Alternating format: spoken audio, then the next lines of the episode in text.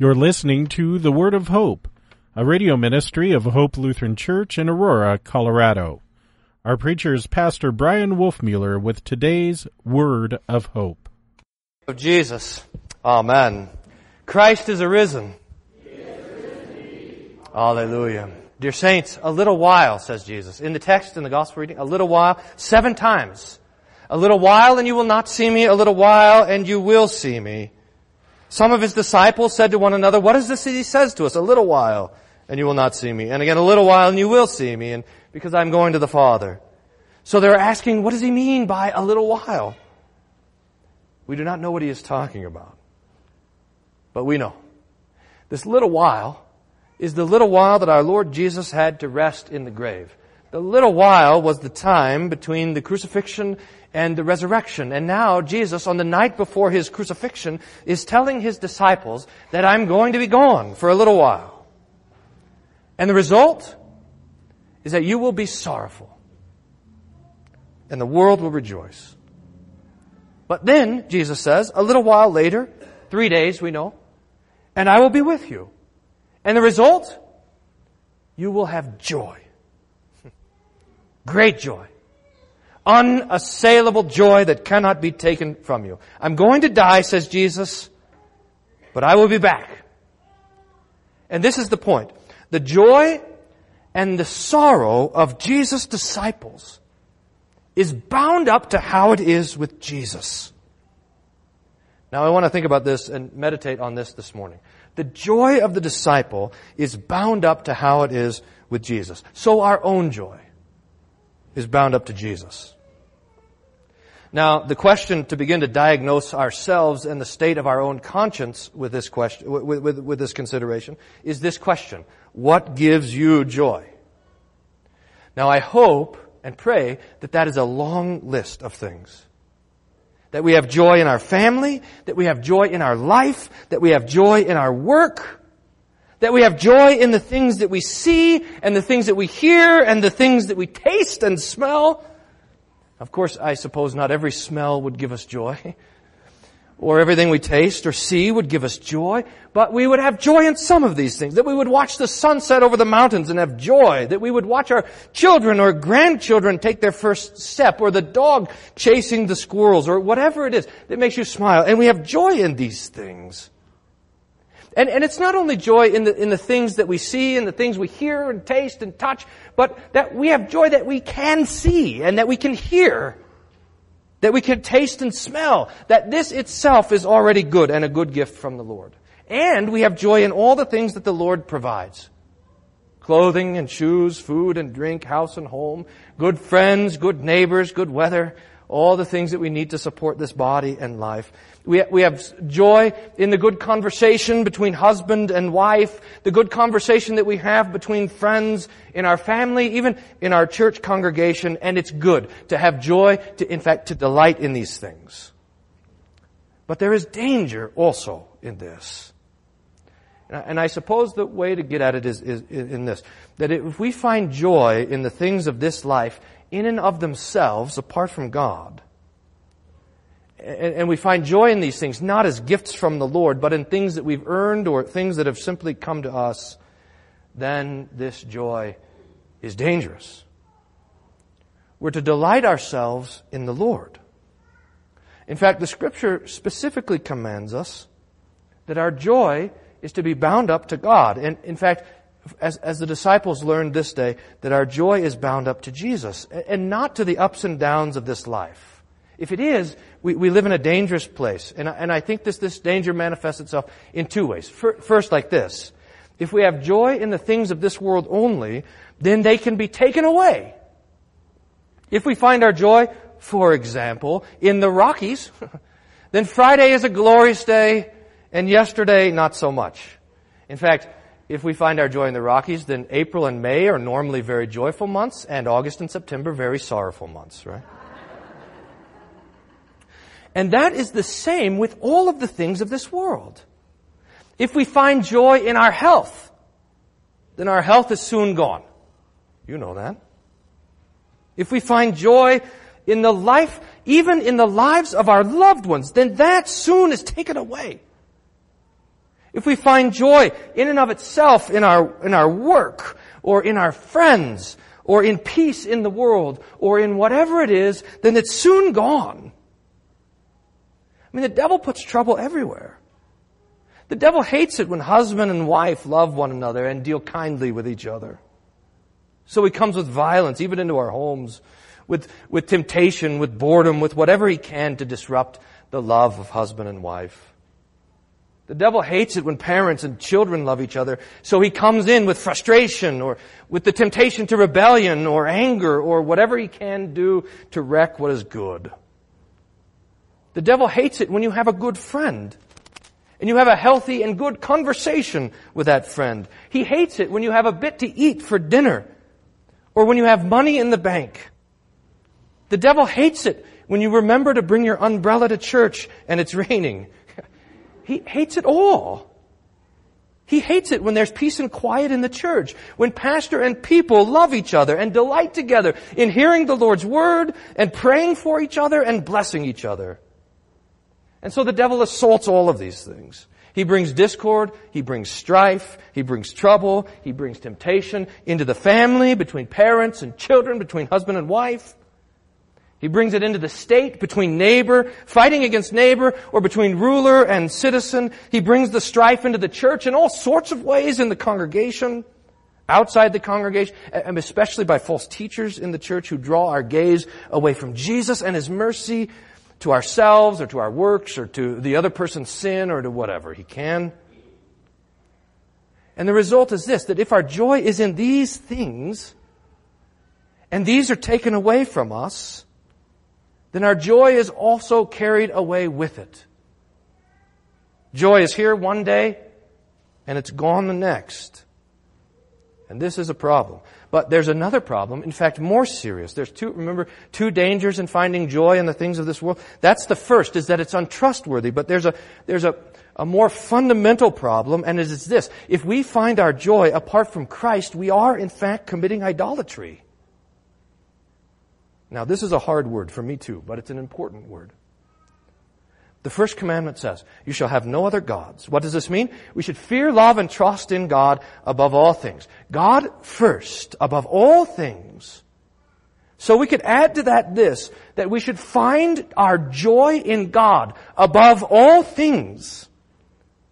If we look for our joy in anything, more than in God Himself, then we are in fact worshiping that thing, looking to that thing, putting our trust in that thing, that person or that occasion or whatever it is above God, and that is idolatry.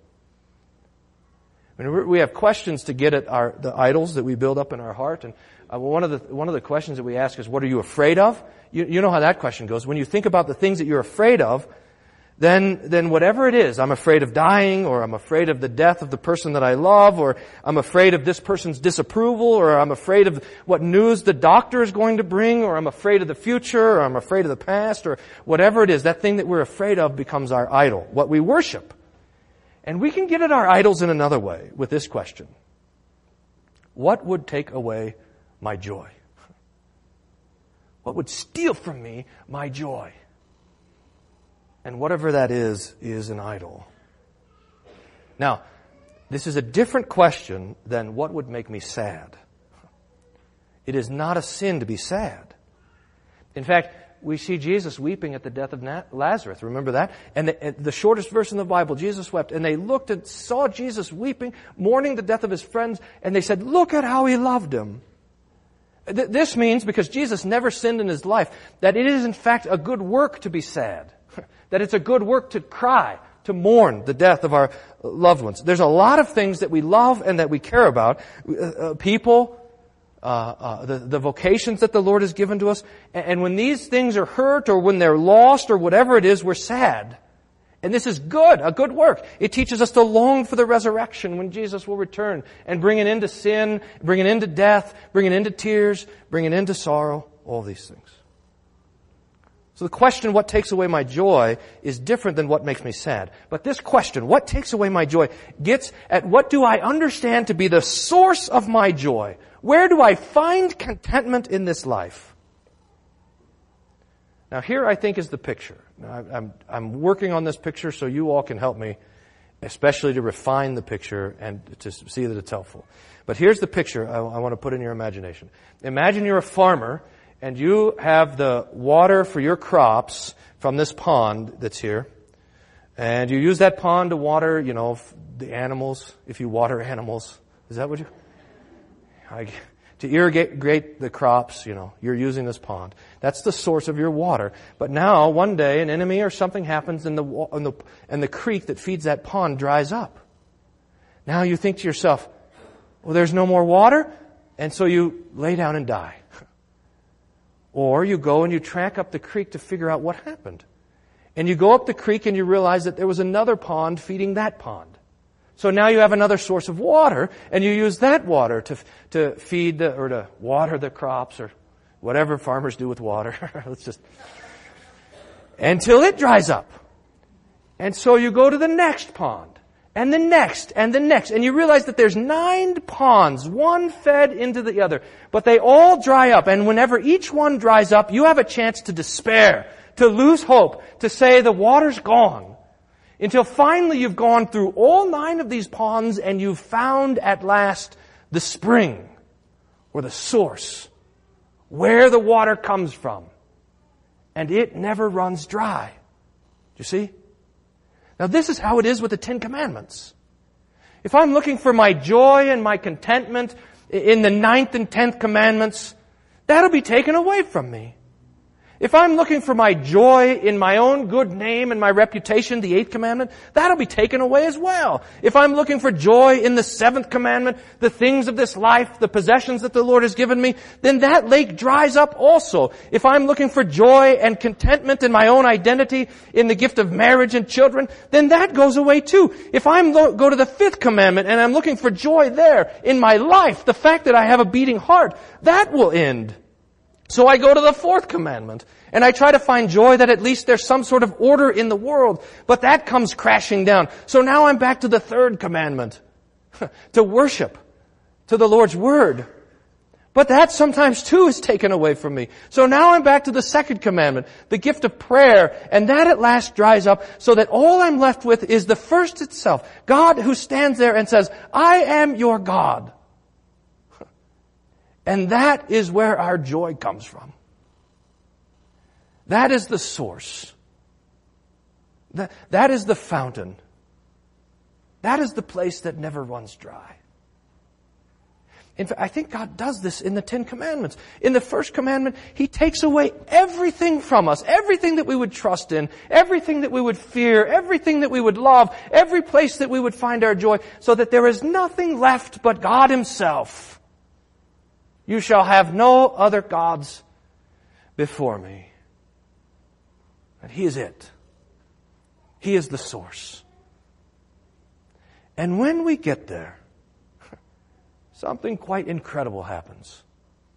When we've traced the fountain all the way back to the source, then all of a sudden it opens up as a floodgate and flows down and fills all of these other ponds. So now we have prayer in the Lord's name. Now we have worship with the Lord's gifts. Now we have the gift of order in the world, the fourth commandment, all as a gift from God. We have our life not in and of ourselves, but from the Lord. We have our family and we have our possessions and we have a good reputation and we even have contentment all from the Lord. From Him in His name as a gift from His goodness and mercy. And so that even though these things might be taken away from us, the devil would come and dry up the seventh commandment pond so that we don't have any stuff. Or the devil would come and dry up the fifth commandment pond so that one day we have to go and die. Or whatever it is, it doesn't matter because we know that our joy comes from the source itself. See the picture? Delight yourself in the Lord, and He will give you the desires of your heart. Or as it was with the disciples. Your joy will be taken from you and you will be sorrowful, but I will return and you will see me and you will have great joy. And Jesus says, you will have sorrow now, I will see you again, and your hearts will rejoice, and no one will take your joy from you. This is what we're taught to sing in the hymn. Take they our life, goods, fame, child, and wife. Let these all be gone. They yet have nothing won. The kingdom ours remains. If we have the Lord and His goodness, then we have everything. So today, we repent. We repent of looking for joy in all of the gifts of God rather than in God Himself. And we rejoice that Jesus has so bound us up to Himself that how it is with Him is how it is with our joy. And it is this way with Jesus. He was crucified for you, for your sins, for all that you've done wrong, for every commandment that you've broken, and every commandment that you've failed to keep. He died for those so that He forgives you. And that forgiveness is unassailable. And Jesus is not only dead, but He is raised. He is out of the grave for you. He is at the right hand of God the Father for you. He prays for you. He loves you. He delights in you. And He even finds His joy in you. So we have joy in this that Jesus is raised for you. And that, dear saints, is a joy that no one can take from you. A joy that will be yours forever. This is your life.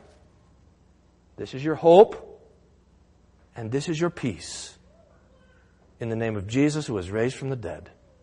Amen. The peace of God which passes all understanding. Guard your hearts and minds through Jesus Christ our Lord. Amen. Christ is risen. He is risen indeed. Hallelujah.